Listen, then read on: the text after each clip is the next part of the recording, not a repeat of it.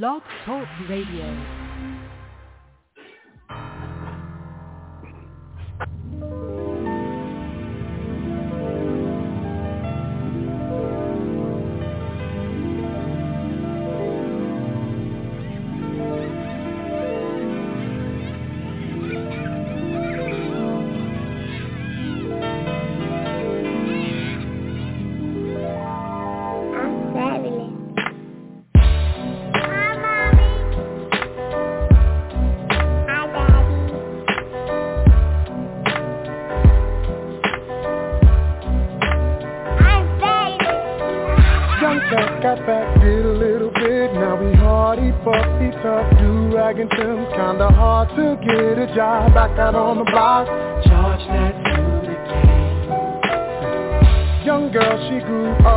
In a rush, had it bad, no doubt. She don't know who to trust. Every man she ever loved, only wanna crush. Charge that to the game. But it's all gravy.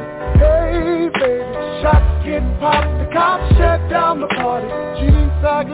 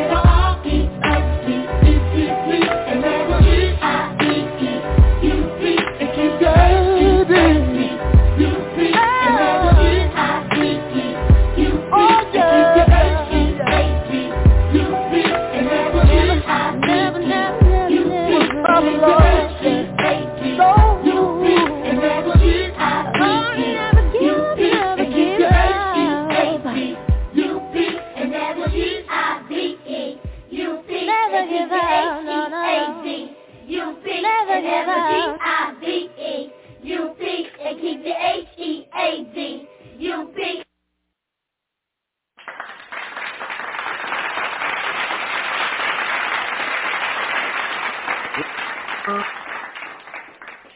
um, and Layala Tawab, which means good night or good evening in the ancient Paleo Hebrew. I'm your host, your brother, your friend, as always, Tazapah, and welcome to another episode of Bible Talk. This episode is titled FYI. This is episode seven. Uh, a little sum I've been doing for uh, these past couple of weeks to pick up a, a teaching day, man, for Blog Talk Radio, which we've been doing for um, over 10 years now, man.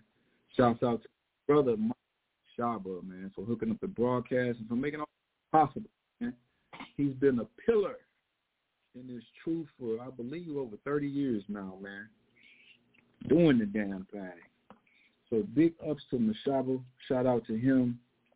Uh, I want to send shouts out to our affiliated schools, the brothers here in San Antonio under Award, uh, the brothers down in H-Town, Quatazop, man. I caught um, part of your class. I got to go back and finish it. But uh, the class he put together, man, nice class, very informative. I believe it was titled um, Sabotage, the Sabotage of Sugar or something like that. It's on YouTube, y'all.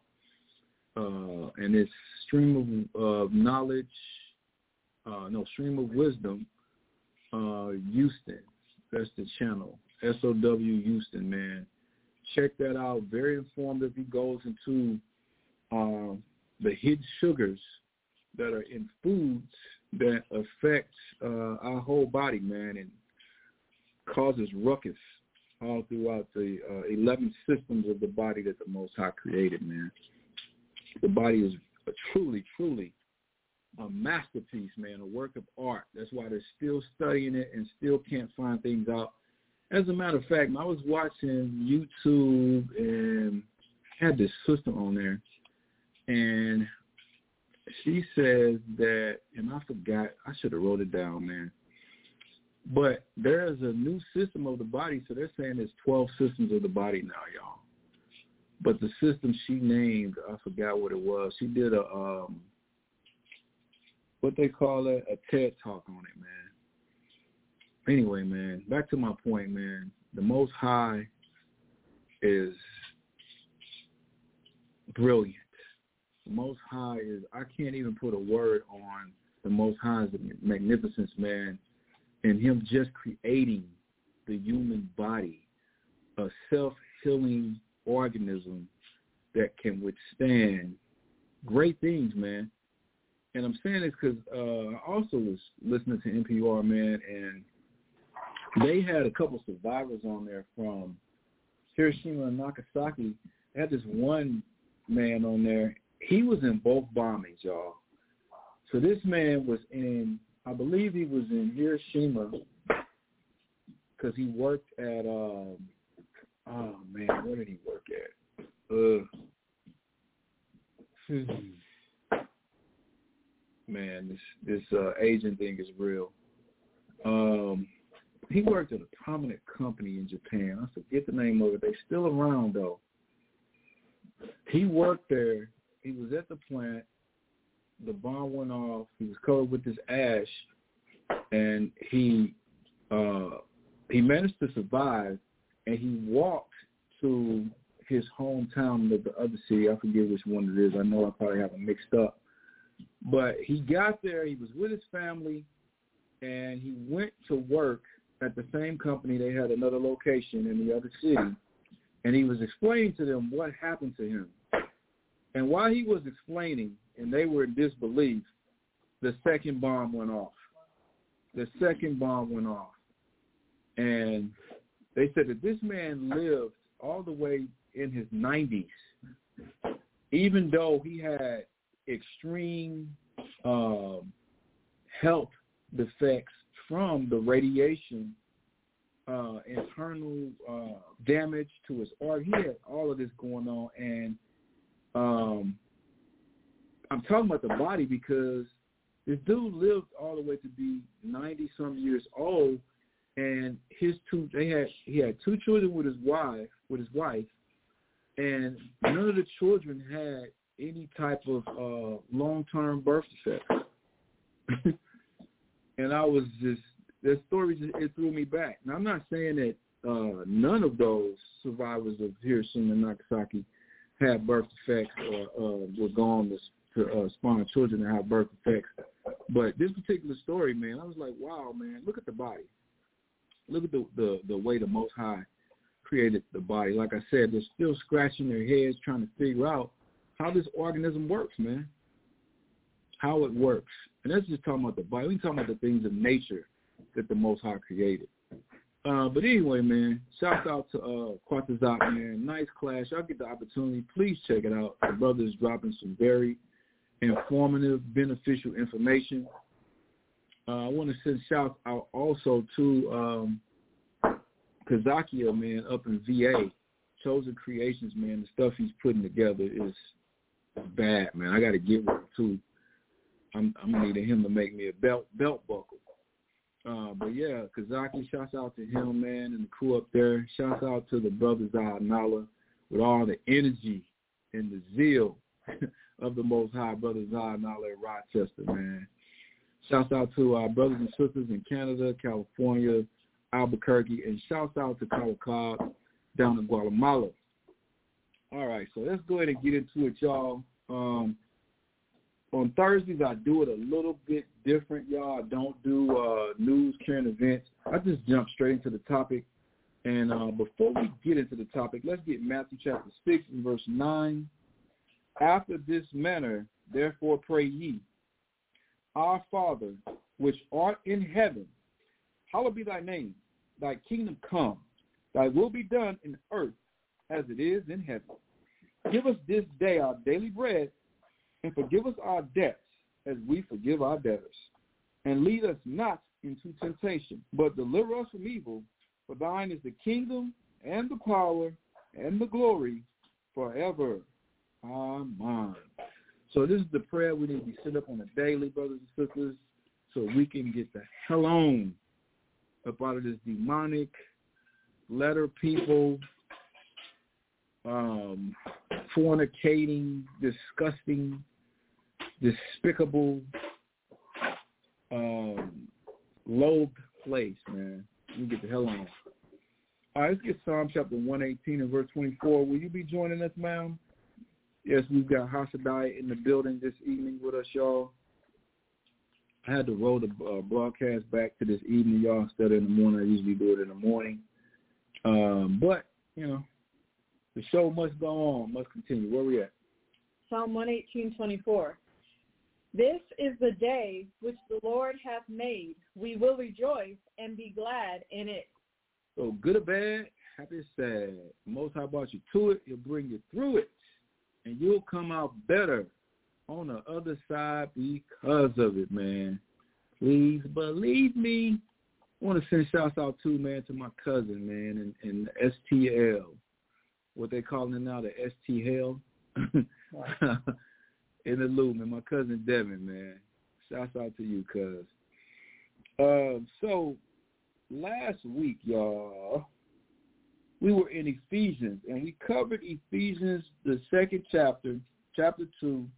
I started at verse 11 and went through quite a bit, uh, breaking verse, uh, breaking this whole chapter down. So we're going to pick back up in Ephesians chapter 2, y'all. And I believe we left off last week in verse 16. I'm not going to, matter of fact, let me get there first, y'all. We're going to do some jumping. I'm going to do a, a small recap to give us the gist of what this chapter is talking about because the show is definitely entitled History of the Gentiles Part 5, Circumcision. And if you haven't got the opportunity, please go back, y'all, to um, the first part of this class is History of the Gentiles Part One, and and I and in that particular class, in in this sequence, I'm walking us up from the Old Testament all the way to the New Testament. The Old Testament scriptures start off with the Gentiles, um, who they were, what they did, uh, what they thought, what they think of us, and just going into the different deities and their paganism that they were into and still into, by the way. Just going into all of that information and then um, throughout that those uh, parts of, of the class, I go into how the Most High feels about the Gentiles, and we find out, and you can go back and do your research, go back and listen to those classes, that the Most High, He's never liked the Gentiles. He said they were insignificant. So leading us all the way uh, up to the New Testament, and I've been through the captivity that the Israelites have been through. Go back, y'all. Go back and watch this series or listen to this series from part one. But leading us all the way up to the New Testament, so now I'm dealing with the topic of circumcision. Circumcision only applied to the Israelites uh, through the lineage of Abraham, Isaac, and Jacob. You can go back to Genesis, the 17th chapter, and read, and that's where it all begins. But like it tells you in the chapter, it's a token of the covenant that the Most High made between his people, the Israelites, and himself. not the actual covenant, but a token of it. And what I've been doing since last week is going through how important circumcision is or was to our people and how you had Israelites that were uncircumcised living in Roman provinces, or I'm sorry, Roman province, Roman provinces.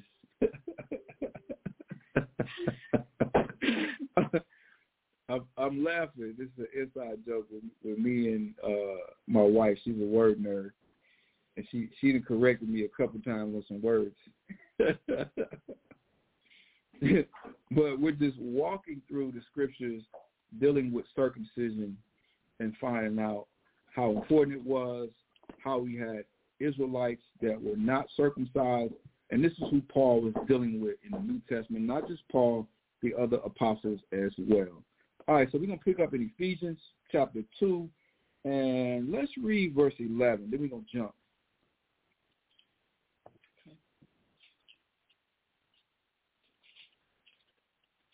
Ephesians 2 mm-hmm. and 11. Wherefore remember that ye, being in time past Gentiles. whoa, whoa, whoa. What did Paul say? Wherefore remember that ye, being in time past Gentiles. Being what? Gentiles. Okay, let's do this right, man. So the whole book of Ephesians is actually an epistle. An epistle is a letter, okay? So in all Paul's epistles or all Paul's letters, and we're going to jump over to Ephesians chapter 1 and verse 1. He would always tell you who wrote the letter, and then he would always tell you who the letter was addressed to. All of his epistles say the same thing. Now let's read verse 1. Ephesians. 1 and verse 1. 1 and 1. Paul, an apostle of Jesus Christ, by the will of God. So he tells you who he is, he tells you his position, and he tells you whose will he's down for. Read. To the saints which are at Ephesus. Who did he write this to?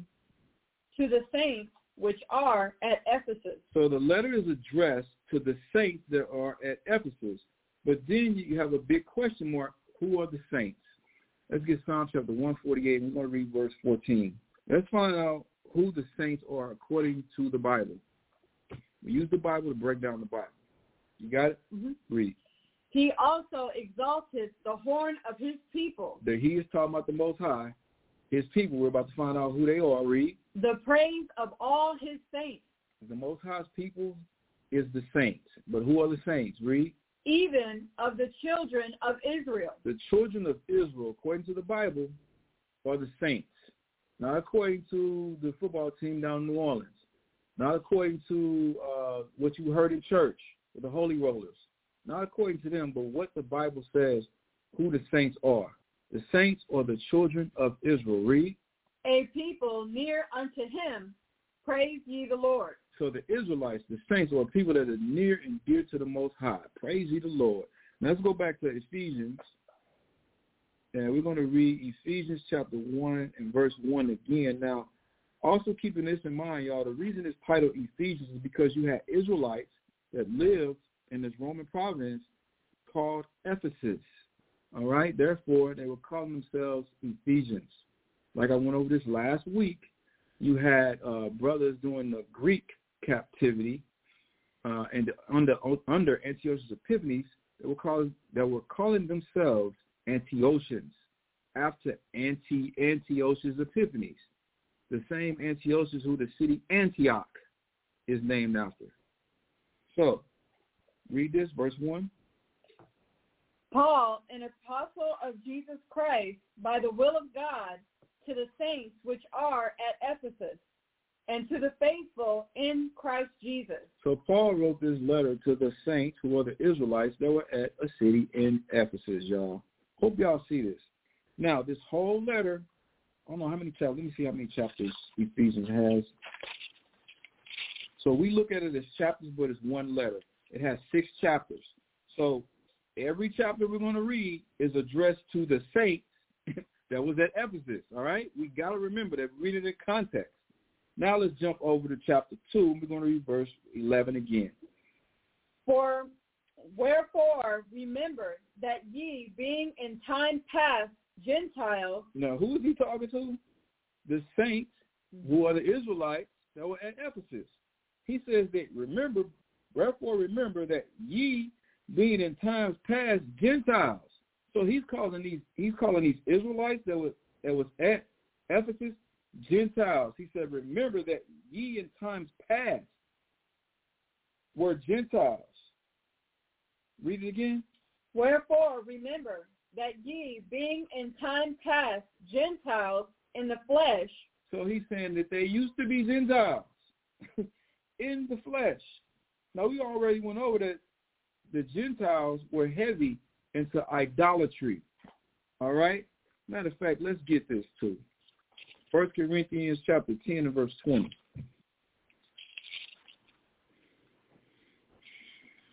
First Corinthians 10 and 20. Read that. Mm-hmm. But I say that the things which the Gentiles sacrifice, they sacrifice to devils, to God. And I would not that ye should have fellowship with devils. This is Paul letting us know that the Gentiles were into idolatry. That's what he's talking about, sacrificing to devils, meaning to other gods, to other deities. So these Gentiles, these other nations, they sacrificed things to devils. They were pagans. They were deep into idolatry. And this is what our Hebrew Israelite brothers and sisters were into in these Roman providence or Roman providence, provinces. Roman province, provinces. This is what they was into, y'all. So it's the same thing in Ephesus. All right, read uh, verse 11 again. We're going to uh, Ephesians chapter 2, verse 11. Wherefore remember that ye, being in time past Gentiles in the flesh, So he's telling them they were Gentiles, so they were pagans. But then he goes so far as to say they were in the flesh. What does he mean by in the flesh? Read. Who are called uncircumcision, This is what he's talking about. They were uncircumcised. This is why they were called Gentiles because the Israelites were one of, I think it was about, there was several nations that were circumcised. Israelites was the main nation that was circumcised. Like I said, go back Genesis chapter, Genesis the 17th chapter. And I say one of the main nations because when you read in Genesis the 17th chapter, you find out that uh, Ishmael was the son of Abraham. And this is where the Arabs come from. You trace their lineage all the way back to Ishmael. Ishmael was circumcised also. So I want us to, to understand this is why the Muslims, this is why they, they believe in circumcision, because their forefather Ishmael was circumcised. But it tells you in Genesis the 17th chapter, the covenant or the contract was not made with the Ishmaelites. It was made with Abraham's son Isaac. All right, I want us to understand this. But but what's so important about this verse is that these Israelites were called Gentiles because they were not circumcised. Read this again. Wherefore remember that ye, being in time past Gentiles in the flesh, who are called uncircumcision, by that which is called the circumcision in the flesh made by hand. So you had these Israelites that were uncircumcised, and they were called uncircumcised by the circumcision. The circumcision is those Israelites who were circumcised. And they was calling those uncircumcised Israelites uncircumcised, and they were calling them Gentiles. So what would qualify you as being a Gentile? You were an Israelite that was uncircumcised. That's why they call you a Gentile, because the other nations were not circumcised. Only the Israelites, as well as the Ishmaelites, and Abraham's sons, he had with Keturah, they were circumcised. All right, so, uh, matter of fact, matter, yes, keep reading, keep reading verse 12. That at that time ye were without Christ, So he's telling these Israelites that during the time you was rolling like a Gentile, you was you was without Christ. You was into idolatry. You was uncircumcised. You didn't have Christ. Read. being aliens from the commonwealth of Israel, You was cut off from your people. And who are your people? The Israelites. This is what Paul is telling them. It says you were aliens from the commonwealth of Israel. Read. and strangers from the covenants of promise, having no hope and without God in the world. No doubt. Now let's jump. Um, verse 16. Matter of fact, uh, no, just keep reading. But now in Christ Jesus, ye who sometimes were far off, The word what? far off, Meaning what? They were not in the sheepfold. They were not counted as Israelites. They weren't even trying to be around Israelites. Because remember, before we even get to the New Testament, y'all better go and read the Apocrypha about the Maccabees, how Antiochus Epiphanes forced converted Israelites to heathenism, to paganism. And then you had a lot of brothers and sisters that volunteered to be pagans, volunteered to be Gentiles. It says they were, uh, read that part again? Far What? off, yeah. this is where I was? Yep. Okay. Were far off, are made nigh by the blood of Christ. It says, now you're made near by the blood of Christ. Read. For he is our peace, who hath made both one, and hath broken down the middle wall of partition between us. And I went over this last week. When it says made both one, he's talking about the northern kingdom of Israel and the southern kingdom of Israel. And he's also talking about the Jews or the Israelites that believed in Christ and the Jews that didn't, or the Israelites that didn't. Read. having abolished in his flesh the enmity, even the law of commandments contained in ordinances, for to make in himself of twain one new man, so making peace, And this is what I talk about. To, uh, it says in himself of twain. Twain means two. So you have the northern kingdom, the southern kingdom, two two kingdoms that Christ is making one. He's bringing them back together. We covered this last week. Y'all can go back to Ezekiel, the seven, the 37th chapter. It, it explains what Paul is talking about right here. Paul quotes the, the New Testament. I mean, sorry, Paul quotes the Old Testament consistently all throughout the New Testament. Read. and that he might reconcile both unto God in one body by the cross, having slain the enmity thereby. Slain the enmity that we had amongst each other, northern kingdom, southern kingdom, circumcision, uncircumcised, and the, the uh, enmity that the Most High had with us. Read. And came and preached peace to you which were afar off, and to them that were nigh. So he, he preached this to those that were far off, those that were scattered, Israelites that were scattered through all nations, and the Israelites that was there in Jerusalem during this time. Read. For through him we both have access by one Spirit unto the Father. Read. Now therefore ye are no more strangers and foreigners, but fellow citizens with the saints, and of the household of God. Now, a lot of people get caught up right here when it says, "Now, therefore, ye are no longer or no more strangers and foreigners." So let's look at the definition for strangers. Yep, regular dictionary. Look look up the definition for strangers. Because remember, y'all, we're reading all of this in context. Who's the letter written to? We can't get away from that. The letter.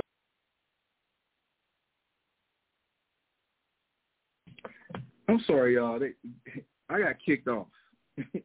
I got kicked off, but it ain't stopping that. All right. So you got the definition of foreigner because we we are in second. Uh, I'm sorry, Ephesians chapter two, and we're in verse 19, y'all. Stranger, one who is strange, such as foreigner, a resident alien, one in the house, whoa, whoa. Read it again. one who is strange, Okay, go ahead. such as foreigner, So one who is strange, meaning you're a stranger, you're unfamiliar. Now, what was Paul talking about them being unfamiliar with? Because remember in verse 12, he said that they were alienated from the commonwealth of Israel. So they were uh, estranged from Israel. They were strangers. You know, like we say it, and we use this term loosely today. We say, oh, yeah, he's a strange father, or he's a strange mother, he's a strange sister. What does that mean? that they kin folks, but they ain't been around each other. So they're strangers to each other. It's like you ever go to a family family reunion and somebody show up that you don't know, and you like, I've been coming to this family reunion every year. I've never seen this dude. Who's this dude? Oh, that's your cousin that just got out of jail. yeah, he was he was in the pen for twenty years. So he's been what to you? estranged from you. Does this mean he's a total, complete stranger that ain't got no dealings with you? They ain't got no dealings with your family? Nah, because he wouldn't be at the family reunion. He's family. He's just been estranged because he's been gone. This is what it's talking about when it talks about strangers. What else you got? One in the house of another as a guest, visitor, or intruder, a person or thing that is unknown or with whom one is unacquainted. Oh, I love that definition. Read that part again. A person or thing that is unknown. It's unknown. So these Israelites was unknown to their people. And what else? Or with whom one is unacquainted. They were not acquainted with what? To Israel. They were not acquainted with what? Being circumcised. So that's the topic. I hope y'all see this. All right, you got foreigners.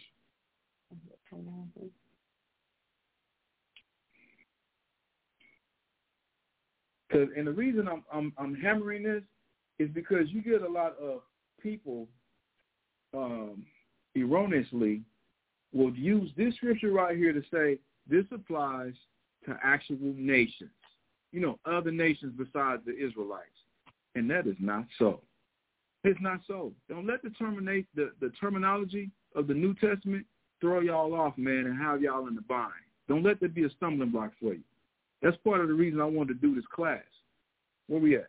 Foreigner, a person belonging to or owing allegiance to a foreign country.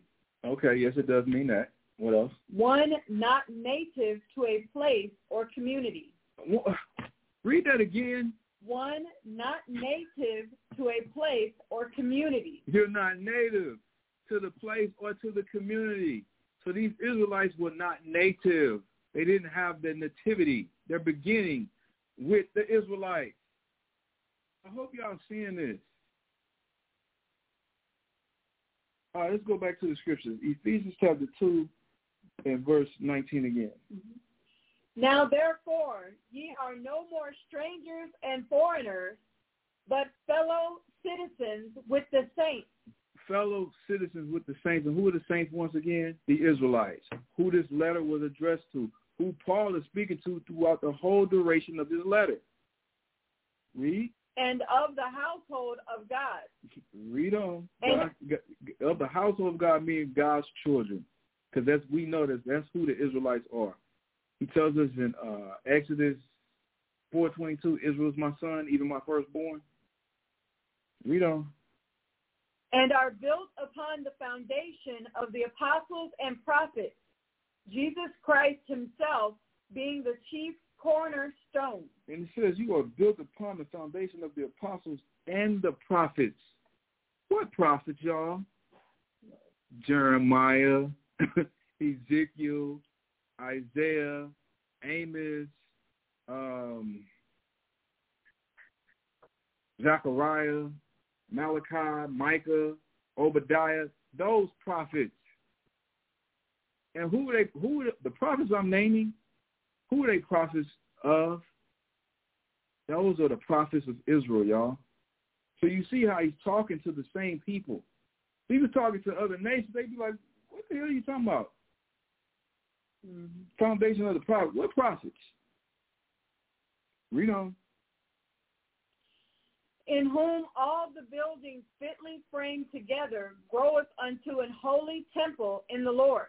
The building, the building, once again, Paul was preaching about bringing the southern kingdom back together with the northern kingdom and the unbelievers in Christ with the believers in Christ together. Read. Verse 22. In whom ye also are builded together for an habitation of God through the Spirit. Through the Spirit. Now, a lot of people, uh, they pull this and say, see, it's talking about spiritual Israel. And we read this last week, but we'll do it again. Let's get uh, Romans chapter 9.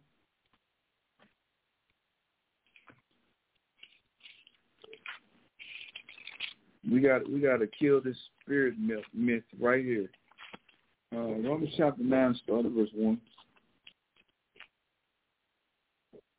I say the truth in Christ. It's Paul speaking, the same one who wrote that letter to the Ephesians, or the, yeah, the Ephesians of the Ephesus. Read.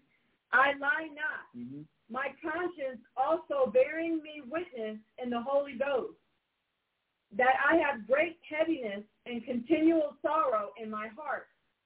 For I could wish that myself were accursed from Christ for my brethren. My who? My brethren. Brethren, meaning that you have blood lineage to these people that you're calling brother. Read. My kinsmen. Kinfolks. Read. According to the flesh. According to the spirit. The flesh. No, I can be a spiritual Israelite. The flesh. According to the flesh. Read. Who are Israelites. Who Paul says people are? Israelites. Israelites. But what's so important about this? Read. To whom pertaineth the adoption and the glory and the covenant and the giving of the law and the service of God and the promises. Paul, man, he just said a mouthful. He said that is to the Israelites pertain to adoption. What adoption? Us being adopted back to the Most High by the way of Christ. It says, and the glory. The glory is talking about the kingdom, kingdom to come and all the glory that we're going to get reigning with Yahweh Shah, who the world knows as Jesus Christ. Then it says, and the covenant, meaning the contract that the Most High made with the Israelites. He says, and the giving of the law. Psalm chapter 1, uh, 118. No, Psalm chapter 147, verse 19 and 20. Tells us that the, the Most High only gave the covenants to the Israelites. It says, and the service of God and the promises. All the services of the Most High is talking about how we serve the Most High. Then it talks about the promises, the promises that we're going to get the kingdom, the promises that the Israelites will be delivered out of captivity, out of the many captivities that, captivities that we've been in, including the one that's in question right here. We're talking about the Roman captivity. I hope everybody is seeing this. So no, you cannot be a spiritual Israelite. There's no, let me say it's not no such thing. I ain't gonna say it's no such thing, but you can't be a spiritual Israelite. And the reason I say it's no such thing, in order for you to be a, a, a spiritual Israelite, then you have to, in fact, be an Israelite. That's the first thing. you have to be an Israelite. And we know, according to Romans chapter 7, I believe, I believe it's verse 14, it says that the law is spiritual. So if you're an Israelite and you keep the law, then that would make you what? A spiritual Israelite. That's the only way you can be a spiritual Israelite. Come on, man. Anyway, uh, all right, from there. We read all the way to 22 in Ephesians, right? Mm-hmm. So let's go here to the Britannica. Uh, we read a little bit of this. And I have so much stuff open. Alrighty then. Maybe it's here. Mm-hmm.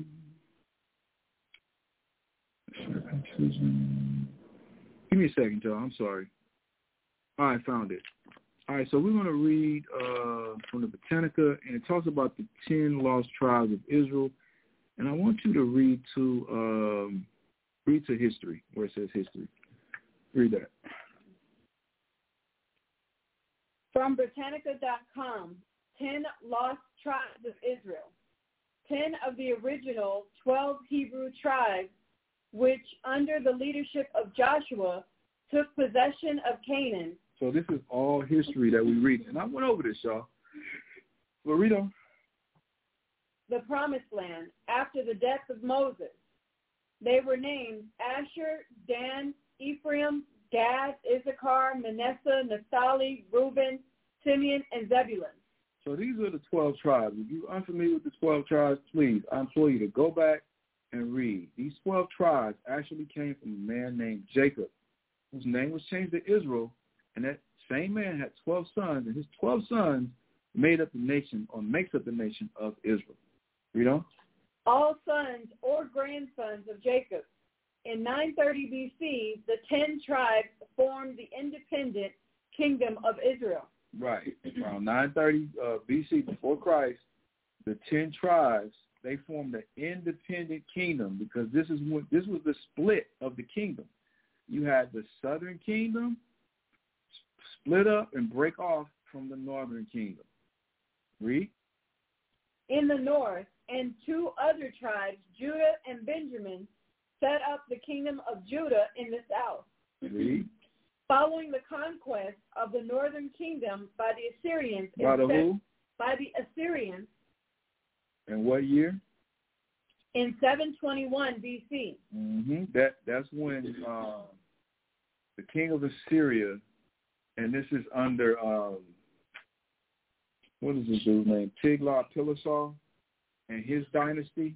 That the northern kingdom was took into captivity under the Assyrians, like it just tells you in this article around 721, 722 BC. Read on. The ten tribes were gradually assimilated by other peoples and thus disappeared from history. So it says that the ten tribes were assimilated. They got mixed in with other people, but then it says that they disappeared from history. So that's a complete lie.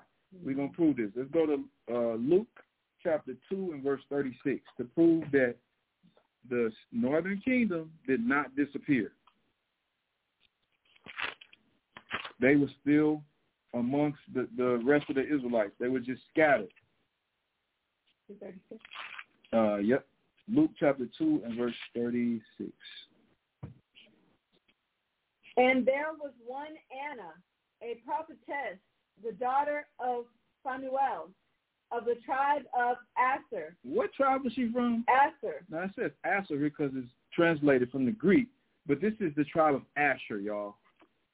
Now the reason this is so important is because we're reading about Jerusalem during the days of Christ, and we're finding out that the Asherites, some of them was with the no, the uh, southern kingdom during this time.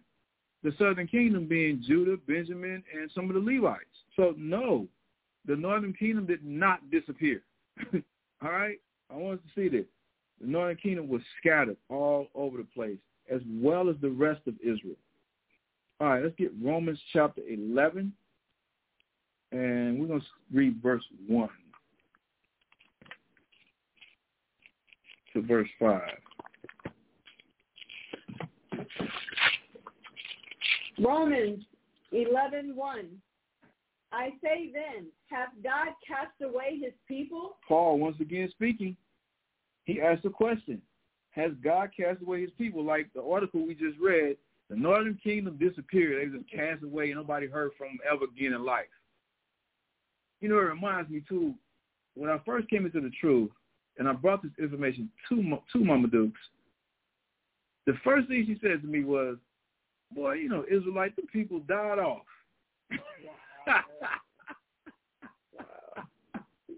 this is what she told me. She said, people died off. I was like, I was, I was really taken back by that because I'm like, you had these fake imposters known as the Jewish people that they claim that what they said was five million Jews. Michelle will correct me if I'm wrong. Five million Jews that, that was uh, slaughtered during the Holocaust, but they still alive. you still know who they are. they still exist. You had the Japanese people, Hiroshima and Nagasaki, had those two bombs dropped on them, but they still alive. They still exist. They still kicking and screaming, even though they was uh, a, a, a big part portion of them, Japanese Americans, were held in concentration camps on the bridges in California, but they still alive to this day. We still riding around the Toyotas. Mm-hmm. Israelites evaporated. But the Israelites evaporated, poof, in the thin air. They just gone. Nobody know where they at. Come on, man, stop. These are the lies that religion teaches you, man. Everybody has an origin, and everybody is still around from that origin. oh my goodness! Again, six, yeah, six million Jews supposedly. I say then, has God cast away his people? This is Paul speaking, asking the question, did God cast away his people? Is the Israelites just gone, poof, in the thin air? Read. God forbid. That means no. Read. For I also am an Israelite. He's like, hell no, I'm Israelite. Read. Of the seed of Abraham. Uh-huh. Of the tribe of Benjamin. No doubt. Read on. God hath not cast away his people. You hear this? Paul's telling you in the Bible. You believe in the Bible? Do you believe in the words of the Bible? Paul's telling you, no, the Israelites are not cast away. God did not forget about his people. Read. Which he foreknew. He what? Foreknew. The word foreknew means to have prior knowledge of. You know, like the Old Testament, when he brought our forefathers out of Egypt. That's foreknowledge. When he suffered our mannerisms, like Stephen tells us in the New Testament, Acts chapter 7. He suffered our manner, mannerisms for 40 years. Those people. This is what Paul's talking about. We have history. These same people, by the time you get to the New Testament, now called Gentiles people. He cast them away. He had prior knowledge of them. It says, which he foreknew. Read on. Verse 2. Wot ye not what the scripture saith of Elias, how he maketh intercession to God against Israel, saying, This is talking about Elijah. He was a prophet, and he was the go-between between us and the Most High. But there was a part of time he thought that he was the only prophet left alive. Read. Lord, they have killed thy prophets and digged down thine altars, and I am left alone, and they seek my life. This is what he thought. Read. But what saith the answer of God unto him? I have reserved to myself seven thousand men who have not bowed the knee to the image of Baal. He's like, no, nah, man, I got many prophets.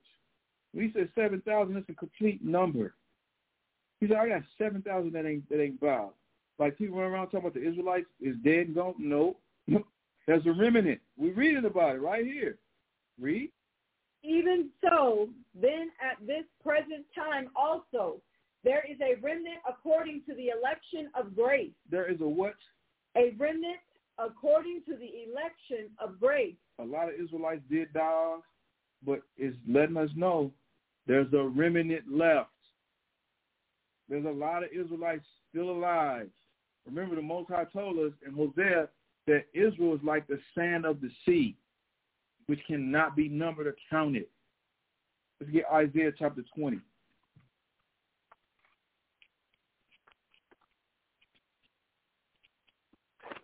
I'm sorry, Isaiah 10, y'all. Isaiah 10. Correct your notes. Isaiah chapter 10, and we're going to start at verse 21.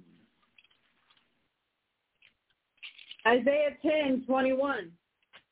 The remnant shall return, even the remnant of Jacob, unto the mighty God.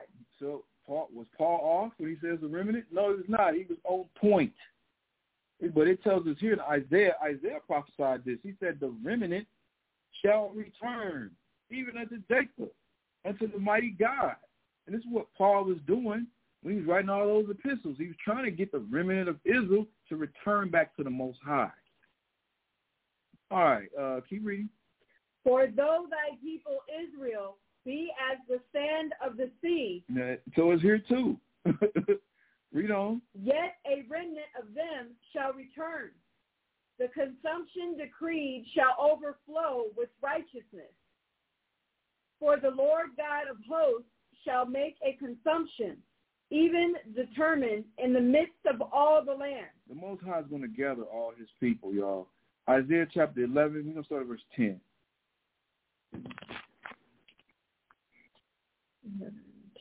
Okay. And in that day there shall be a root of Jesse.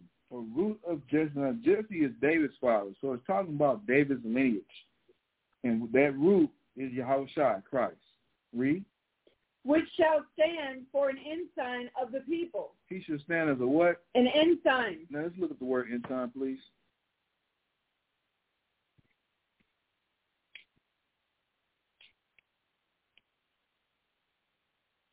Ensign, a flag that is flown.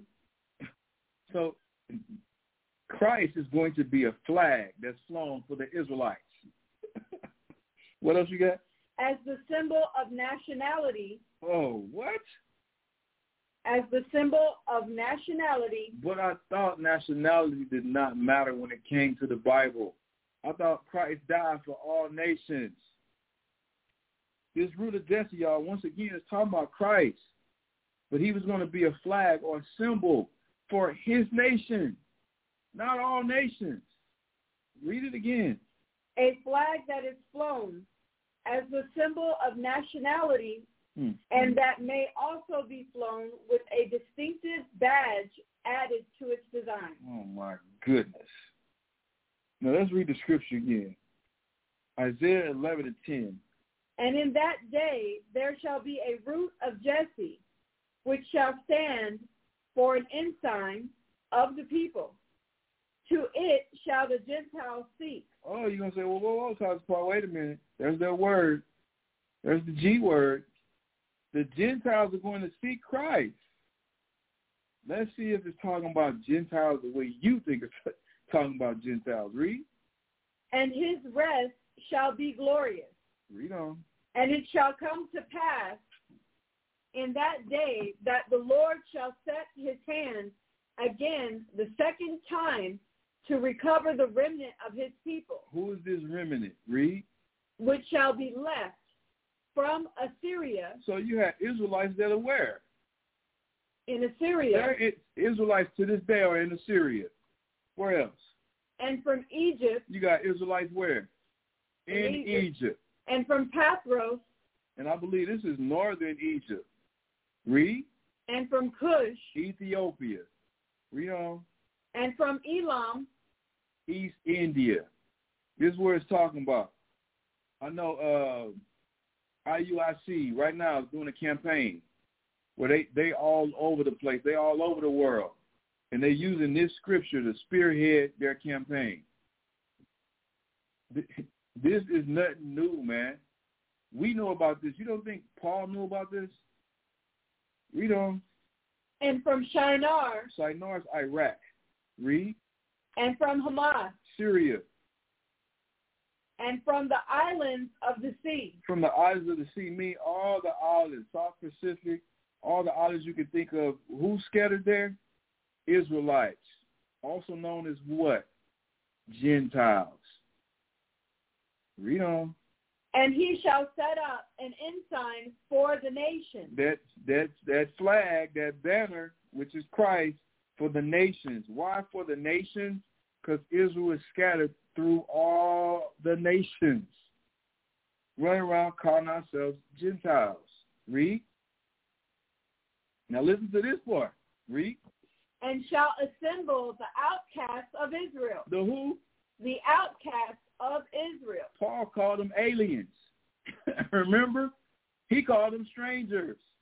He called them foreigners. That's an outcast.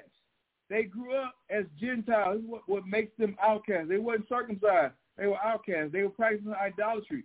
Outcasts. But it tells us the Most High is going to gather and assemble all the outcasts of Israel. Read. And gather together the dispersed of Judah. The dispersed of who? Judah. Read. From the four corners of the earth. Oh my goodness. So let's get this. I ain't have plans of doing it, but let's do it anyway. Let's get diaspora. Or as I know how to of Dyson to say, the diaspora.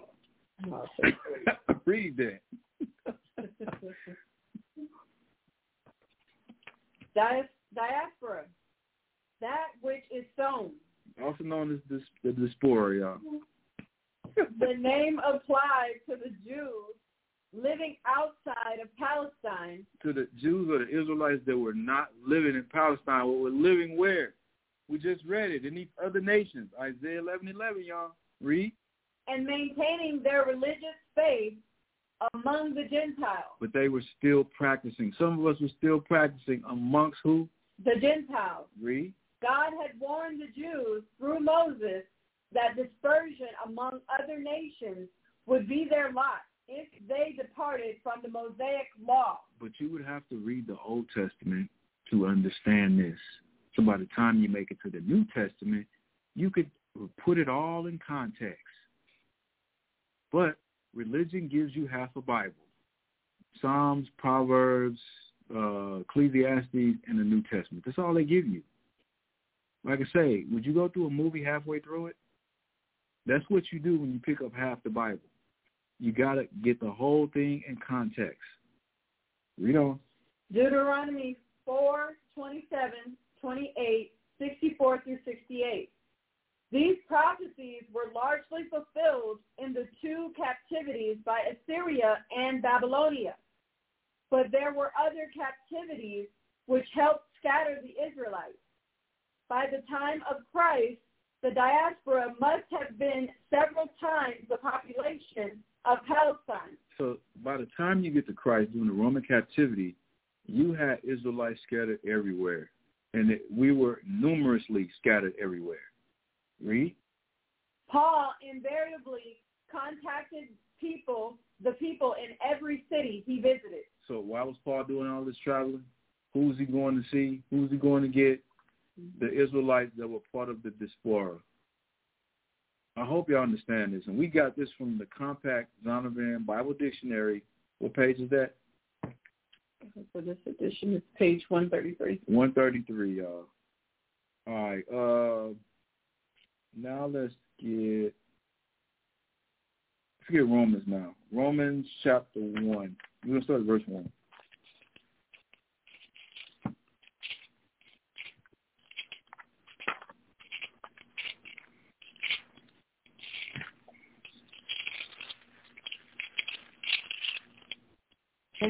Yep. Paul, a servant of Jesus Christ, called to be an apostle, separated unto the gospel of God. Now, once again, this is one of Paul's epistles. He lets you know who he is, and he lets you know who he's writing the letter to. So in verse 1, he tells us who he is, his occupation, what he believes in, read on. which he had promised afore by his prophets in the holy scriptures, concerning his son, Jesus Christ our Lord, Mm-hmm. which was made of the seed of David, Of the seed of who? David, So ain't no immaculate conception. Ain't no angel popped on the scene and impregnated Mary. It says he was made by the seed. That's semen it's talking about, y'all. Actual semen, yes. The Bible talks like this. This is lineage. Anyway, read on. according to the flesh, According to the Spirit, the flesh, read. and declared to be the Son of God with power, according to the Spirit of holiness by the resurrection from the dead, Read on. by whom we have received grace and apostleship for obedience to the faith among all nations for his name. Among where? All nations for his name. all nations. Why do you say all nations? Because Israel was scattered where? Through all, all nations. We just got in the Zon, compact, uh, Zondervan Compact Bible Dictionary that Paul would visit these people in every city. These people, these Israelites of the diaspora, and he would write them letters like this one. Read. among whom are ye also the called of Jesus Christ.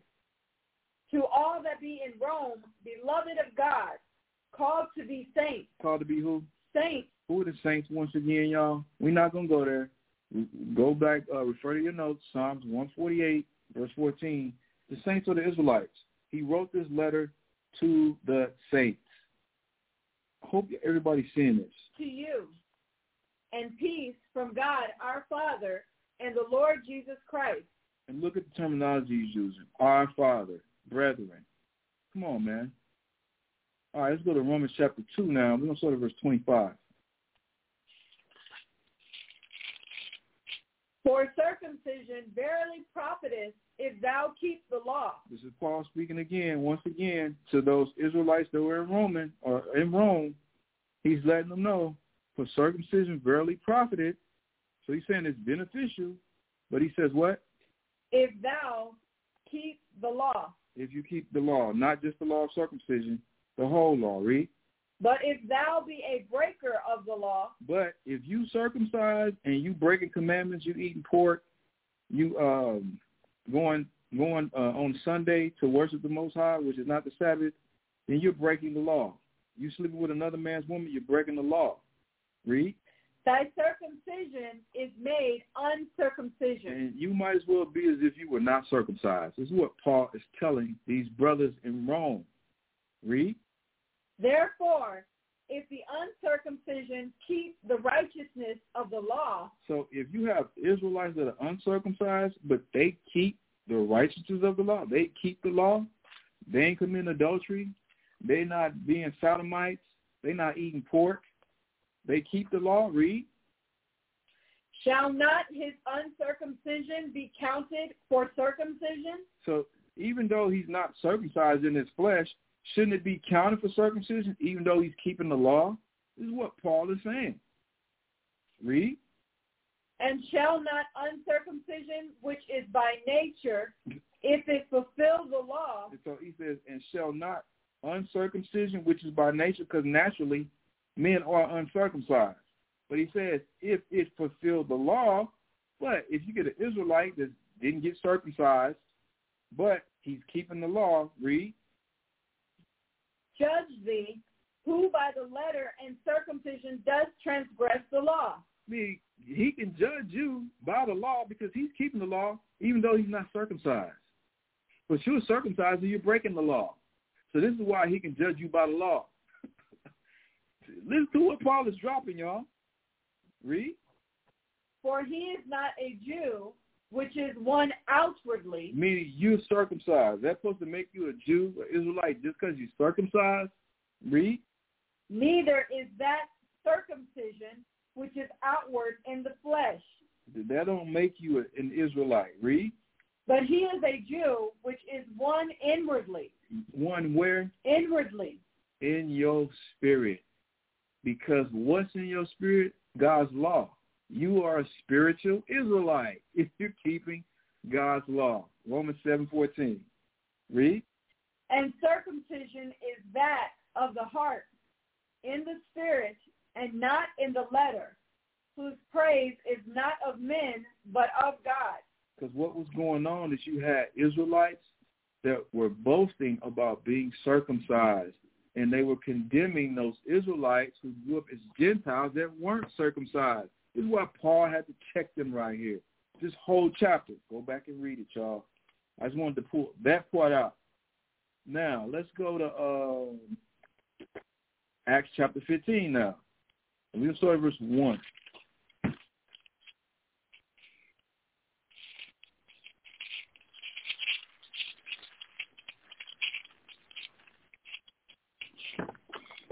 Acts 15 and 1. And certain men which came down from Judea taught the brethren, and said, Except ye be circumcised after the manner of Moses, ye cannot be saved. Now listen to the terminology. And certain men which came down from from uh, Judea taught the brethren. These are Israelites. He said and said, except ye be circumcised after the manner of Moses, ye cannot be saved. Now, some people might say, well, it ain't talking about no Israelites. We're going to find out it is. And I want to get this also. Just to refresh our memory, because we read this already. I'm going to read it again, man. Now watch this. Tell me where you're reading from. From academic.oup.com. Mm-hmm. Hebrew Bible. Chapter 2 builds upon the conclusions of chapter 1, arguing that no passage in the Hebrew Bible suggests that non-Israelites can become Israelites through circumcision. Did y'all hear this? Read it again, Hasadai, but slow down. Mm-hmm. Chapter 2 builds upon the conclusions of chapter 1, arguing that no passage in the No, no passage. There is no scripture in the Bible that what?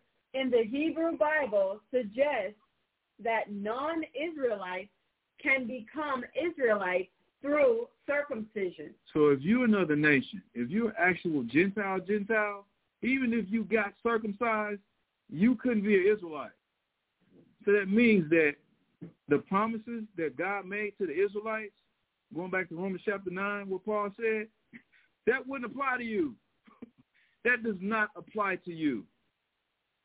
I hope everybody's seeing this. Now let's go back to Acts chapter 15 and read verse 1 again. And certain men which came down from Judea taught the brethren and said, Except ye be circumcised after the manner of Moses, ye cannot be saved. So you had Israelites tell the other Israelites they had to be circumcised because that was the law going all the way back to the time of Moses. Now listen to this, read.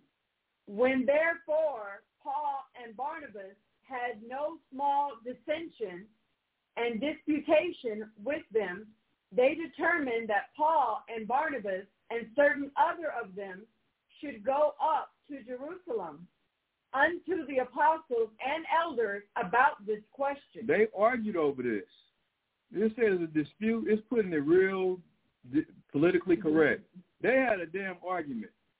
They said, oh, man, why don't you go back to Jerusalem and then you open this line of discussion up to the elders. Jerusalem during this time was like our headquarters. But you see how the circumcision was a big deal. And we, we came here stemming from Romans chapter 2. Because what was Paul telling them in Romans chapter 2?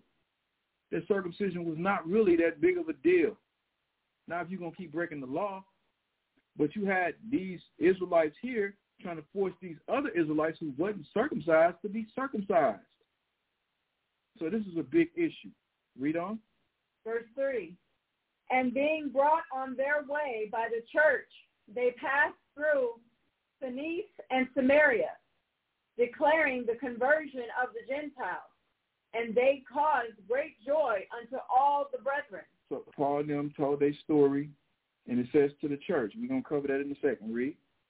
And when they were come to Jerusalem, they were received of the church. The church received them. Read. And of the apostles and elders, and they declared all things that God had done with them. Now, it says that they came to the church. And then verse 3 talks about the Gentiles. Remember, it's talking about Israelites that were not circumcised, that grew up in other nations and then grew up as Israelites. But we're going to deal with who this church is. Hold this, matter of fact, yeah, hold this, and let's get Acts chapter 7 verse 36. Acts 7.36. So, and the reason I'm hammering it on this, because religion teaches us all this stuff. It's about the church. It's all about the church. It ain't got nothing to do with nationality. You can just be, you can be a part of God's church. Read this. Acts 7.36. He brought them out.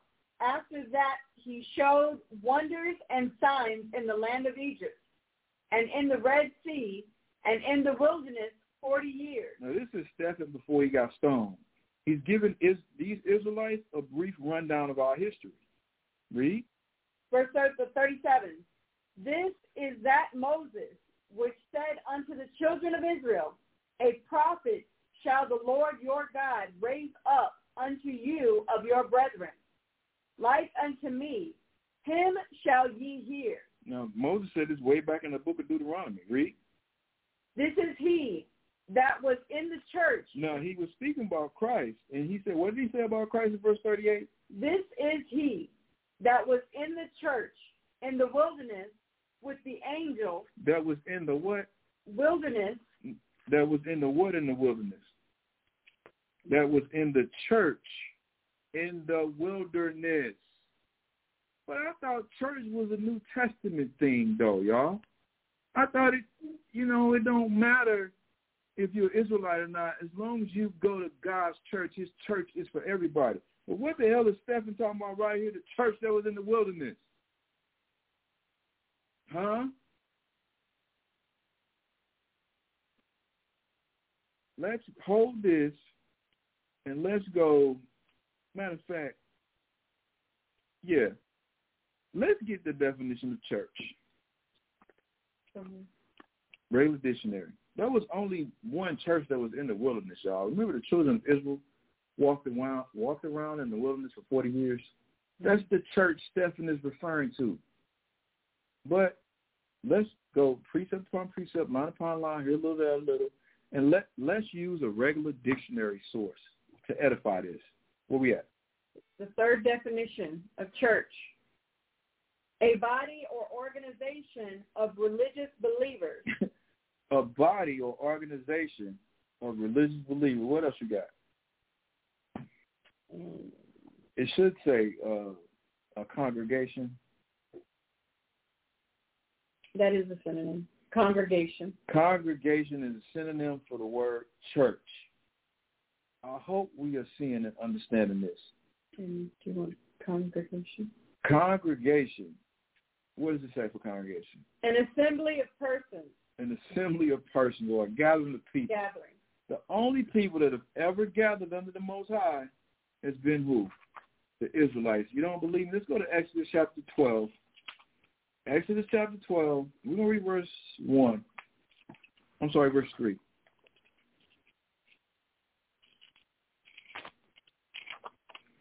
Now remember, all this from the word church, the root word of church, and one of the synonyms for the word church is congregation. The word congregation meaning a gathering of people. Now watch this. Read. Speak ye unto all the congregation of Israel. To all the who?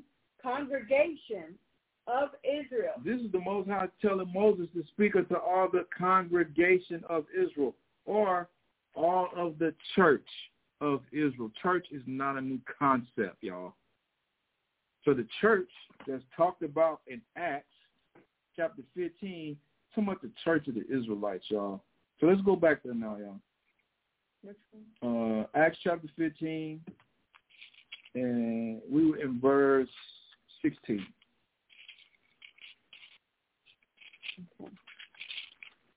Acts 15, 16. After this, I will return and will build again the tabernacle Wait, of... wait, wait. Where you at?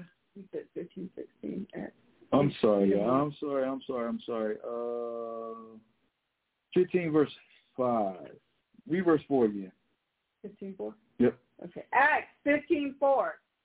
And when they were come to Jerusalem, they were received of the church and of the apostles and elders, and they declared all things that God had done with them. hmm So this church, once again, is the congregation of Israelites. They're, we're the church. That's the church is talking about. Read. But there rose up certain of the sect of the Pharisees, which believed Now, the Pharisees were, was a sect of Israelites during the time of Christ. Some of them believed in Christ, some of them didn't. But here we find out that some of them did. And they was with the other apostles. And what was their issue? Read. saying that it was needful to circumcise them and to command them to keep the law of Moses. They was going back and forth about these Gentiles, Israelites, that Paul and Barnabas was teaching, saying that they got to circumcise them. Read. And the apostles and elders came together for to consider of this matter. So they came together to discuss that they had a council. Read. And when there had been much disputing, Peter rose up and said unto them, Men and brethren, ye know how that a good while ago God made choice among us that the Gentiles by my mouth should hear the word of the gospel and believe. What Peter's talking about is Acts chapter 10 when he met Cornelius, who also was an Israelite. I went over this last week. This is what he's talking about. Read on. And God, which knoweth the hearts, bear them witness, giving them the Holy Ghost, even as he did unto us. So he's letting them know that the Most High gave these Gentiles, these Israelites who grew up like Gentiles, the spirit of him also, like he did us. Read. And put no difference between us and them, No doubt. Read. purifying their hearts by faith. Read. Now therefore, why tempt ye God to put a yoke upon the neck of the disciples, which neither of our fathers nor we were able to bear? And what Peter's saying right here is, why y'all trying to put a yoke? Why are you making it hard for these Israelites who just found out they're Israelites, they believe in Christ, why are you making it so hard on them by telling them that they got to keep the law? Why are you t- making it that? He says that which we we were not able to keep. He's talking about the law, not just the law of circumcision, but the law in general. We don't find out, read. But we believe that through the grace of the Lord Jesus Christ, we shall be saved, even as they. He's bringing up the Most High's grace. Yeah, man, they not circumcised. Yeah, they ain't been keeping the law, but they believe. But they're going to have a grace period to get themselves right, to start keeping the law. It's going to tell you, read.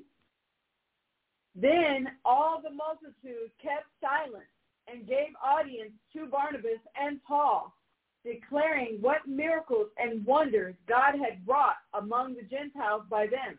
Israelites who grew up as Gentiles, read. And after they had held their peace, James answered, saying, Men and brethren, hearken unto me. Simeon hath declared how God at the first did visit the Gentiles. This is talking about Paul. That was his surname. Read.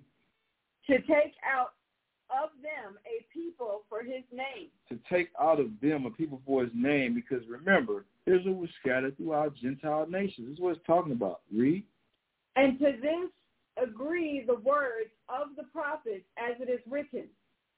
After this I will return and will build again the tabernacle of David, which is fallen down, and I will build again the ruins thereof, and I will set it up, that the residue Now, now, what the hell is he talking about right here? Like I told y'all, the Old Testament is quoted quite often in the New Testament. Hold this. Let's get Amos chapter 9. Let's go to verse 8.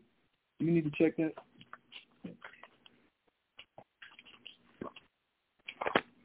All right, so we're going to Amos chapter 9, and we're going to start at, uh, let's start at verse 8.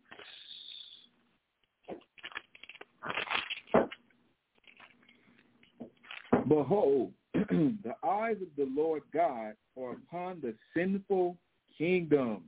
The sinful kingdom is talking about the Israelite kingdom. The only people that was given the law in the first place, therefore the only people that can break it. It says, and I will destroy it from off the face of the earth, saving that I will not utterly destroy the house of Jacob, said the Lord God. I'm sorry, said the Lord. Verse 9. For lo, I will command and will sift the house of Israel from all nations. Come on, man.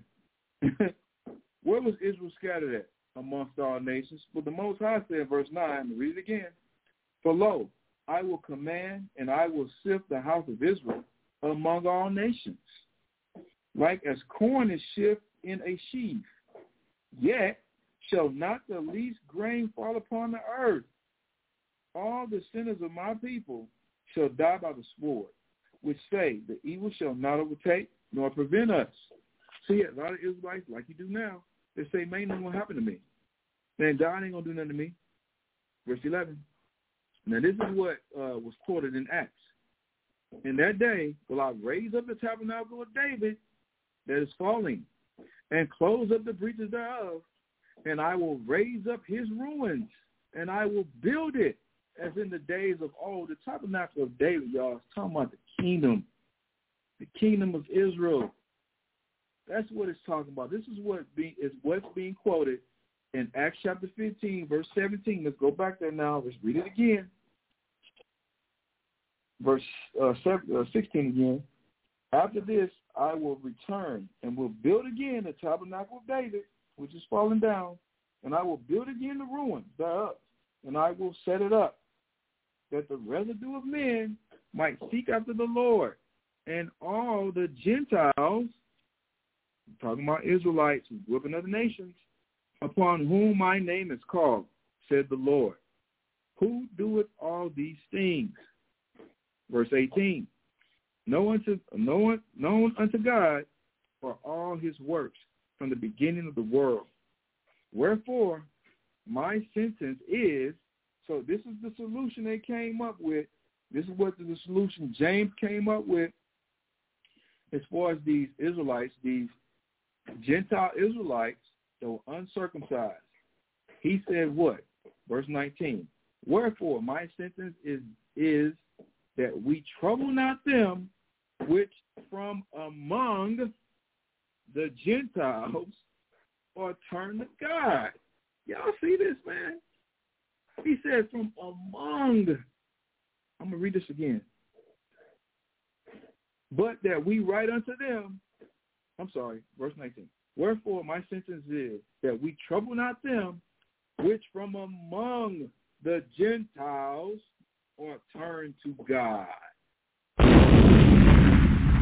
But that we write unto them that they abstain from pollutions and idols. He said, write unto them, look, man, we ain't going to make this too hard for them. We ain't going to make it too deep. Just tell them to abstain from pollution and idols. Look, man, tell them stop eating polluted food. Stop eating pork. That's what he talks about pollutions.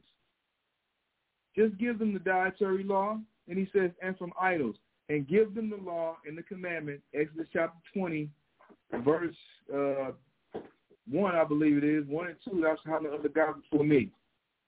So tell them to to stop eating abominable food and tell them to stop being idolaters.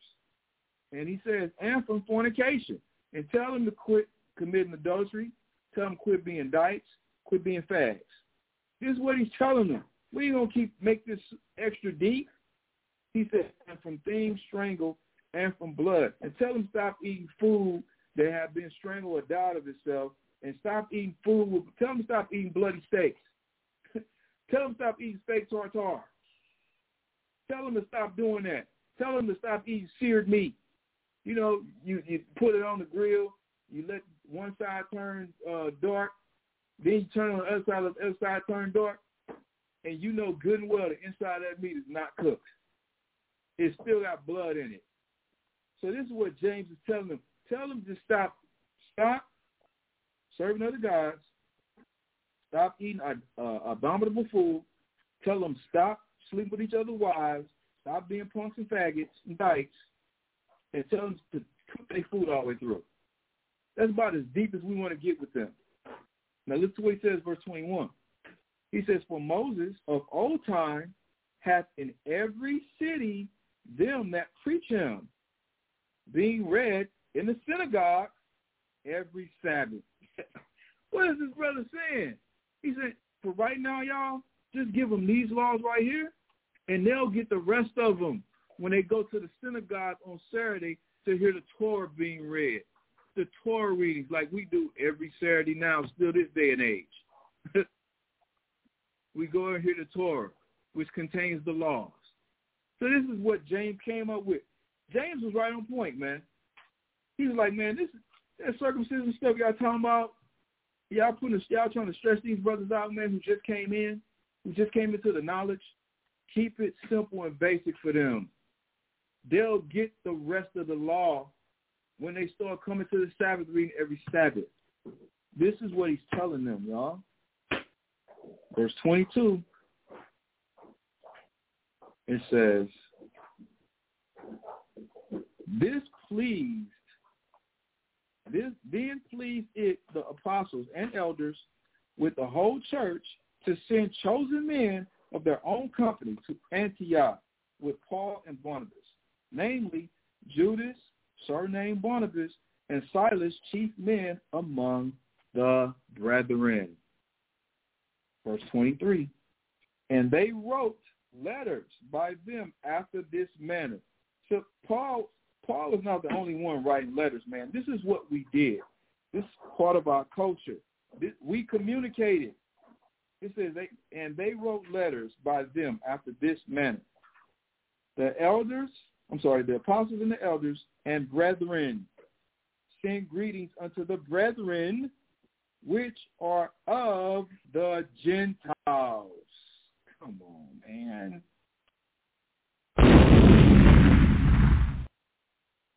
Which are of the Gentiles in Antioch and Syria and Cilicia I hope y'all are seeing this. Like I said, y'all, we wrote letters. We spoke like this is the terminology being used.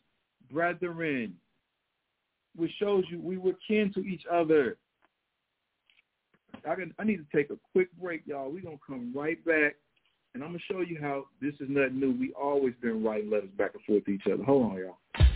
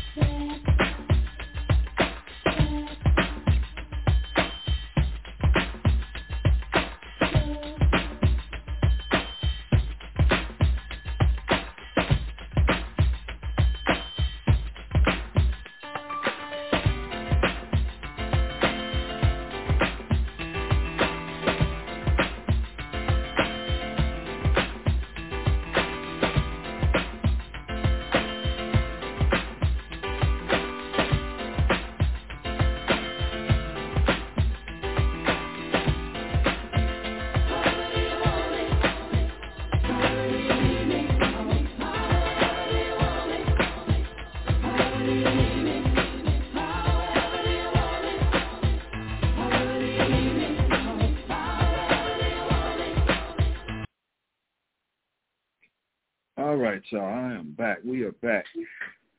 Take a quick break. Nature was calling. Anyway, y'all. So I told y'all that we always talk like this. This is how we communicate. We always wrote letters. So let's go to First Maccabees chapter twelve, man. First Maccabees chapter twelve, and we're gonna start at verse one, y'all.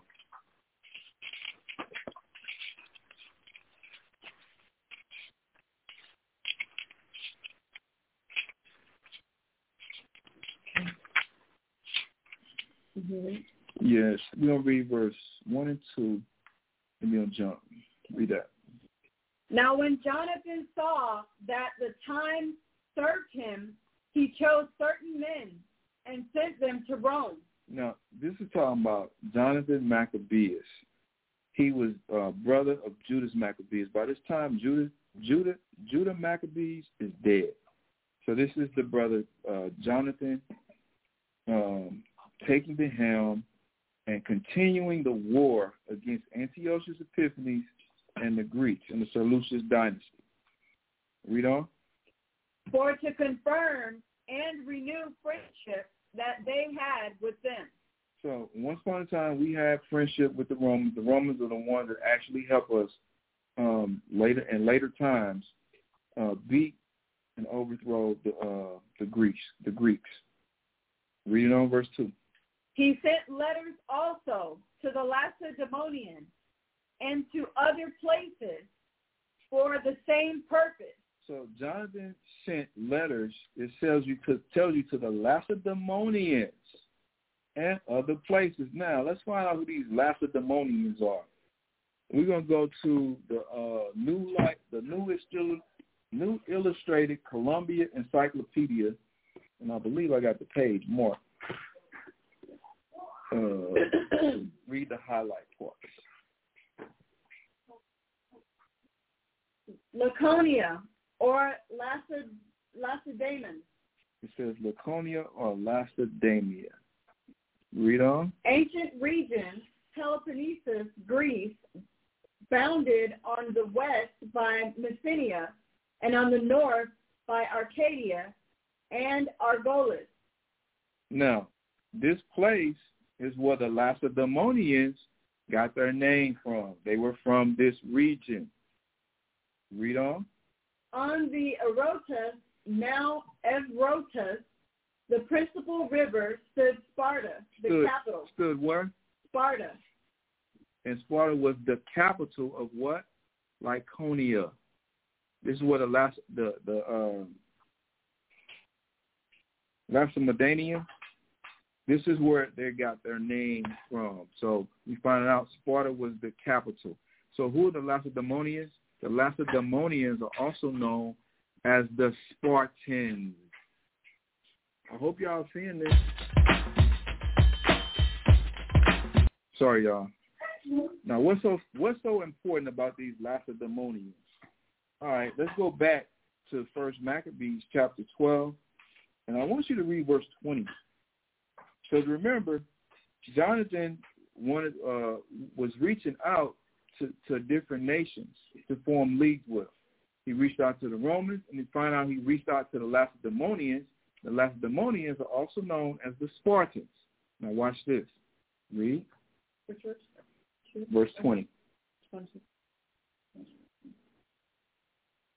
Arius, or Arius, king of the Lacedaemonians, to Onias, the high priest, greetings. So this was the letter. Like I told you, man, we always wrote letters. Paul was not unique. Read. It is found in writing that the Lacedaemonians and Jews are brethren. Whoa, whoa, whoa, whoa, whoa. Can we read this again? It is found in writing that the Lacedaemonians and Jews are brethren. And that The Lacedaemonians and the Jews are brethren, kinfolk. Remember also, y'all, the Lacedaemonians, also known as the Spartans. So the Spartans were Israelites. That movie 300, that was talking about who? Israelites. They stole our story. Read it again. I'm going to need you to calm down. You too loud. Way too damn loud. Read. verse 20. Yeah. Arius, king of the Lacedaemonians, to Onias, the high priest, greetings. Found in writing that the Lacedaemonians and Jews are brethren, and that they are of the stock of Abraham.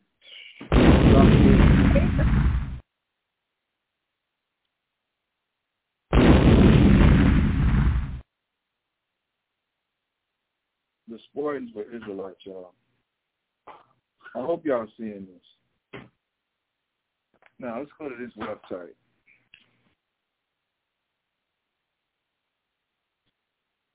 All right, tell them where you at. Read the heading. United Kingdom of Israel.org. The Spartans were black. No, I want you to. No, we're not gonna read this part yet. We're gonna read it out the um, what you call. Read that. What we know, Lacedaemonians, also called Laconia, was a group famous in the ancient world which acknowledged a tribal tie to the Israelites. To the who? The Israelites. Now, remember, we already got the definition out of the encyclopedia of Laconia. This is where the Lacedaemonians got their name from. So this is another source saying the exact same thing. Read. That group was the Spartans of ancient Greece. The Spartans were known to be descended from a people non-native to Greece. Non-native, meaning they weren't from there. They weren't the original inhabitants. And it would make sense because we found out through countless scriptures that the Israelites were scattered. So you had Israelites that were scattered through Greece, calling themselves the Lacedaemonians, the Spartans. Who arrived there in ancient times. The Spartans were famous as being the most martial of the Greek city-states. They were fighters. Like what's being portrayed on the movie 300, that was real. That was us, y'all. Fighters. Read. It was the Spartan king Leonidas with 300 elite bodyguards who held back the army of the Persian Empire at the Battle of Thermopylae. They had a rigorous martial community which was very different from the rest of the Greek city-states. All right. Now, let's go to um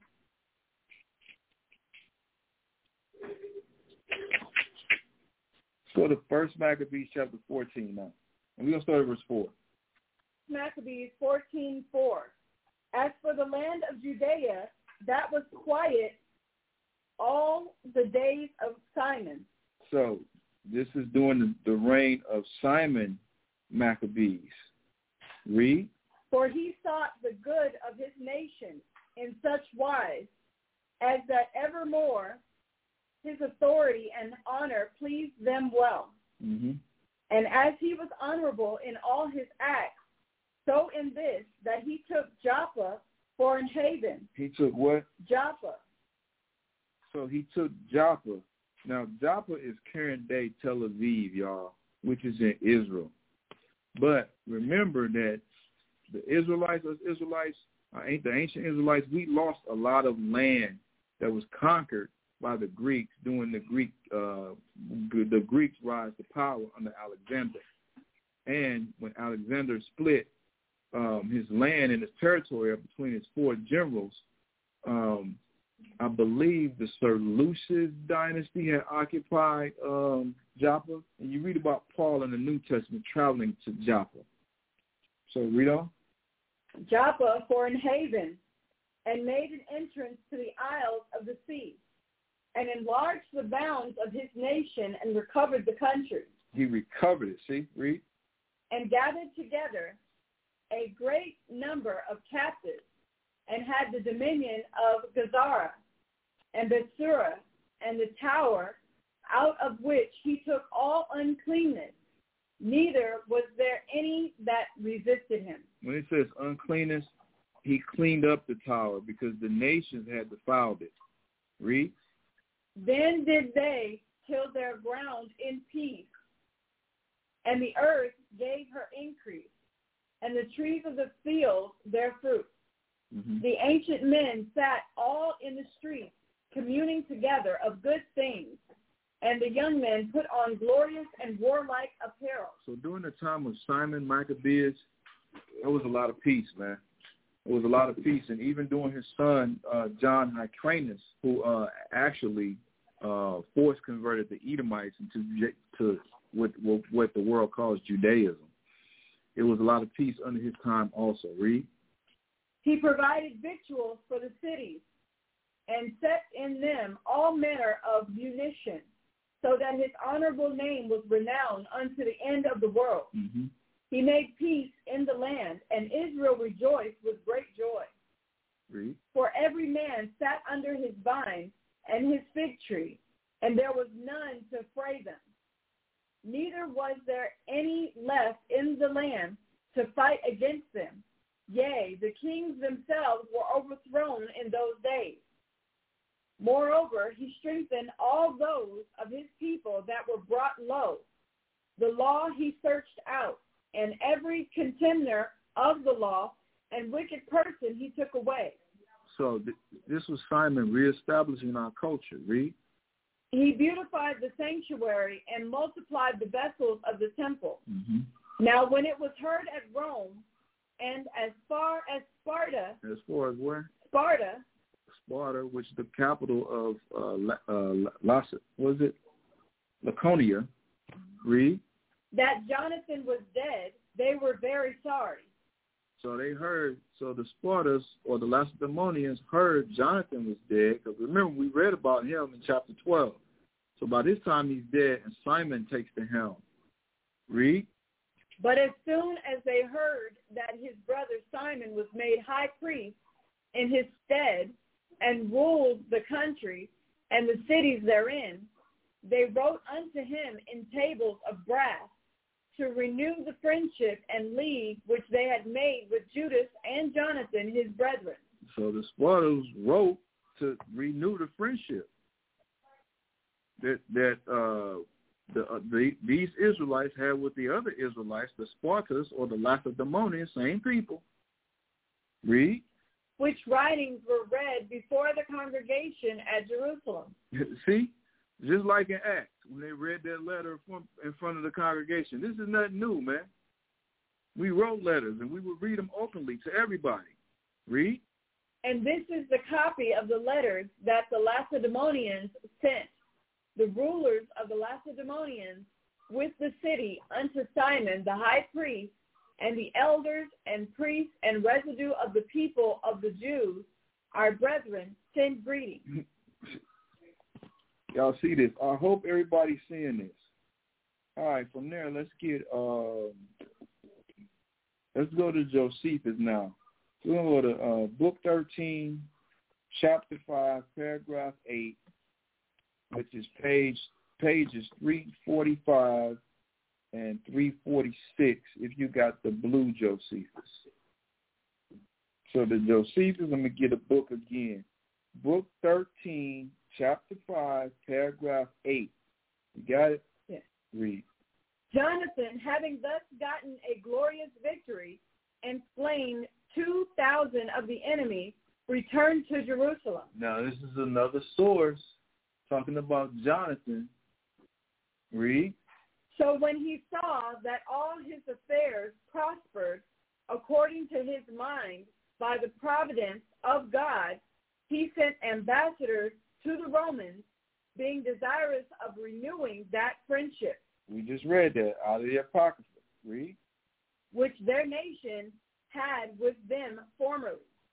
He enjoyed the same ambassadors that as they came back, they should go to the Spartans and put them in mind of their friendship and kindred.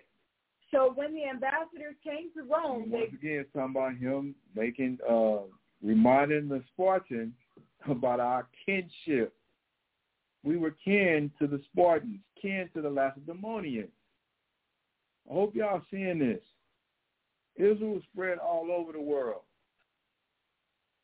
It's no different than in Paul's time, but in Paul's time, we was calling those brothers and sisters Gentiles. So when the ambassadors came to Rome, they went in to their senate and said what they were commanded by Jonathan, their high priest, to say, how he had sent them to confirm their friendship. The Senate then confirmed what had been formally decreed concerning their friendship with the Jews and gave them letters to carry to all the kings of Asia and Europe and to the governors of the cities that they might safely conduct them to their own country. According as, accordingly, as they returned, they came to Sparta and delivered the epistle which they had received of Jonathan to them, a copy of which here follows. Jonathan, the high priest of the Jewish nation and the Senate, and the body of the people to the Jews, of the Jews, to the Ephori and Senate and body of the people of the Lacedaemonians send Of greetings. The Lacedaemonians, the Spartans, uh, who were Israelites. You know, Send greetings. If you be well, and both your public and private affairs be agreeable to your mind, it is according to our wishes. It is according to our wishes. We are well also. When in former times an epistle was brought to Onias, who was then our high priest, from Arius, who at that time was your king, by Demosthenes, concerning the kindred that was between us and you, concerning the what? kindred, They were not just friends, they were kin folks. I hope y'all are seeing this. Read on. that was between us and you, a copy of which is here subjoined, we both joyfully received the epistle and were well pleased with Demosthenes and Arius, although we did not need such a demonstration because we were well satisfied about it from the sacred writings. Yet did not we think fit first to begin the claim of this relation to you, lest we should seem too early in taking to ourselves the glory which is now given us by you. It is a long time since this relation of ours to you has been renewed. And when we, upon holy He's and saying it's been a long time since we, we've been corresponding. Read. and when we, upon holy and festival days, offer sacrifices to God, we pray to him for your preservation and victory. Saying when we have our holy days, we praying for y'all. Because guess what they was having on the other side? They the same high holy. 'cause we the same people. Read. As to ourselves, although we have had many wars that have compassed us around by reason of the covetousness of our neighbors, yet did not we determine to be troublesome either to you or to others that were related to us. But since we have now overcome our enemies and have occasion to send Numenius, the son of Antiochus, and Antipater, the son of Jason, who are both honorable men belonging to our Senate, to the Romans. we gave them this epistle to you also, that they might renew that friendship which is between us. You will therefore do well yourselves to write to us and send us an account of what you stand in need of from us, since we are in all things disposed to act according to your desires. So the Lacedaemonians received the ambassadors kindly and made a decree for friendship and mutual assistance and sent it to them.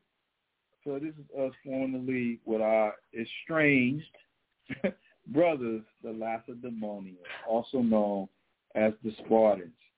But y'all see how Paul was doing in writing his letters is not unique. We always have done this. Now let's go. Uh, let's go back to Acts, chapter 15, and verse uh, 23 again. And they wrote letters by them after this manner. The apostles and elders and brethren send greeting unto the brethren which are of the Gentiles in Antioch. These brothers that are of the Gentiles, Israelites that grew up in Gentile nations. Read. Gentiles in Antioch and Syria and Cilicia. It names three places where you had Israelites that grew up like Gentiles. Now let's get Romans chapter 11, verse 3, uh, 13, because it says that these brothers were of the Gentiles. Let's see who else was of the Gentiles. What's that, 11 and 13? Mm-hmm. Okay. Judge in yourselves, is it comely that a woman pray unto Uh, Romans chapter 11 and verse 13. I'm sorry. Romans eleven thirteen. For I speak to you Gentiles inasmuch as I am the apostle of the Gentiles, I magnify mine office. This is Paul speaking. Said, I speak to you Gentiles in as much as I am the apostle of the Gentiles. Paul's letting you know what? that he was of the Gentiles also. That he could be viewed as a Gentile also. If you don't believe me, I'll testify. You're twisting it. Let's see. Let's go to Acts chapter 22. Let's see if I'm just making stuff up. Let's go to Acts chapter 22. We're going to start at verse 25. And as they bound him with thongs, said unto the centurion that stood by, Is it lawful for you to scourge, to scourge a man that is a Roman, That is a what? a Roman, Who is this speaking? This is Paul. He said, man, is it lawful for you to beat a Roman? Paul's calling himself a what? A Roman. A Gentile. Read. and uncondemned? Read on.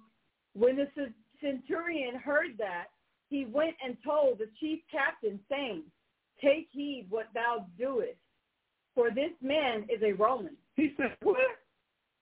Take heed what thou doest, for this man is a Roman. Paul's a Roman. He just said he was a Roman. Read on. Then the chief captain came and said unto him, Tell me, art thou a Roman? He said, Yea, So he asked Paul, you a Roman? Paul said, what? yea. He said, yeah. Read on. And the chief captain answered with a great sum obtained I this freedom. So the chief captain said, man, it took a lot of money for me to purchase my Roman citizenship. Read. And Paul said, But I was freeborn. Paul said, man, you know what? I ain't have to pay for citizenship. I was born as a Roman in a Roman province. That's what he's saying. It's just it's no different than now. Some of us was born here in the States, right? But some of us that wasn't born in the States, such as my late brother, Aser, he was born in Trinidad, Tobago. He grew up over here. He had to go through the uh, the citizenship process, as many other brothers and sisters had to go through that process that weren't born here. This is what this centurion is talking about. I had to pay for mine. I had to pay for my Roman citizenship. Paul said, "No, nah, I was born free. I was born born a Roman citizen. Like some of us were born American citizens, and we didn't have to go through the uh, naturalization process that they have that costs money. this is what Paul is talking about. But we just we we take all basic understanding of things out of our mind when we read the Bible, like we read a fairy tale book. Read on. Then straightway they departed from him, which should have examined him, and the chief captain also was afraid, after he knew that he was a Roman, and because he had bound him. He knew Paul was a Roman. Now let's go to Acts the twenty third chapter, and let's start at verse twenty three. Acts twenty three, twenty three. Mm-hmm. And he called unto him two centurions, saying, Make ready two hundred soldiers to go to Caesarea, and horsemen threescore and ten, and spearmen two hundred at the third hour of the night. So what ends up happening is Paul, the, the uh, centurion, took it up. He ran up the chain of command, and the dude over him ended up giving Paul a small army to escort him to Felix because Paul said he was a Roman citizen. Read on. And provide them beasts that they may set Paul on and bring him safe unto Felix the governor. Read. And he wrote a letter after this manner. Claudius Lysias unto the most excellent governor, Felix sendeth greeting. This man was taken of the Jews. Of the who? Of the Jews. So this man was a Jew. He was taken of the Jews. Read. And should have been killed of them. And they wanted to kill him. They wanted to kill Paul. Read. Then came I with an army and rescued him, having understood that he was a Roman. Under, understanding that understanding Paul was a Roman. So Paul, being the clever brother that he was, he pulled a Roman card. It kept him from being murked by his own people. I hope y'all see this. So when Paul said he's of the Gentiles, yeah, he grew up as a Gentile in a Gentile nation. Gentile in name only. Hope y'all seeing this. Let's get Acts chapter 21. And we're going to start at verse 37. And as Paul was to be led into the castle, he said unto the chief captain, May I speak unto thee? So this Paul, another uh, incident. He said, Can I speak unto you? Read. Who said, Canst thou speak Greek? He turned around and looked at Paul like, Man, you can speak Greek. Read. Art not thou that Egyptian? He called Paul an Egyptian. Egypt is in Africa. African people are dark-skinned people. So Paul was a man of color. This proves this. And it also proves that Paul was not, in fact, a Greek or a Roman. We're going to find out his nationality. Read. Which before these days made it an uproar and led us out into the wilderness 4,000 men that were murderers. Read. But Paul said, I am a man which am a Jew of Tarsus. Of where? Tarsus. Tarsus is Turkey, y'all, modern day Turkey, which was a Roman province. This is what Paul said he grew up at. He was born in. Read. A city in Cilicia, a citizen of no mean city. Read. And I beseech thee, suffer me to speak unto the people. So Paul made it clear he he was not an African. He could speak Greek, but he was not a Greek either. He was he wasn't a Roman. He said he was a Jew. You see how the Israelites have been scattered throughout all nations, and Paul, the the, the apostle of the Gentiles, was labeled a Gentile also. But watch this, read. And when he had given him license, Paul stood on the stairs and beckoned with the hand unto the people. And when there was made a great silence, he spake unto them in the Hebrew tongue. He spoke to them how? In the Hebrew tongue. Paul was bilingual, y'all. I hope y'all put this together by now. He was a Hebrew Israelite from the tribe of Benjamin that grew up in a Roman province, but he was a Hebrew. He could speak Greek and he could speak Hebrew. I hope everybody's seeing this. Even though he said he was a Roman, meaning, he was a Roman citizen, but that does not mean that that was his nationality. Now, let's go to Romans chapter 11, and we're going to read verse 1.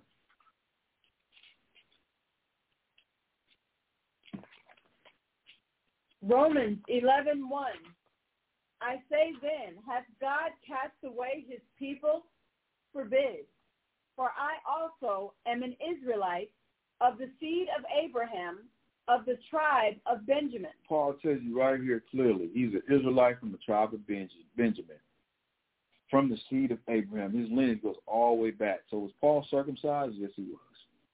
And we know Paul grew up as a Pharisee. They were sticklers on the law. So Paul was keeping the law.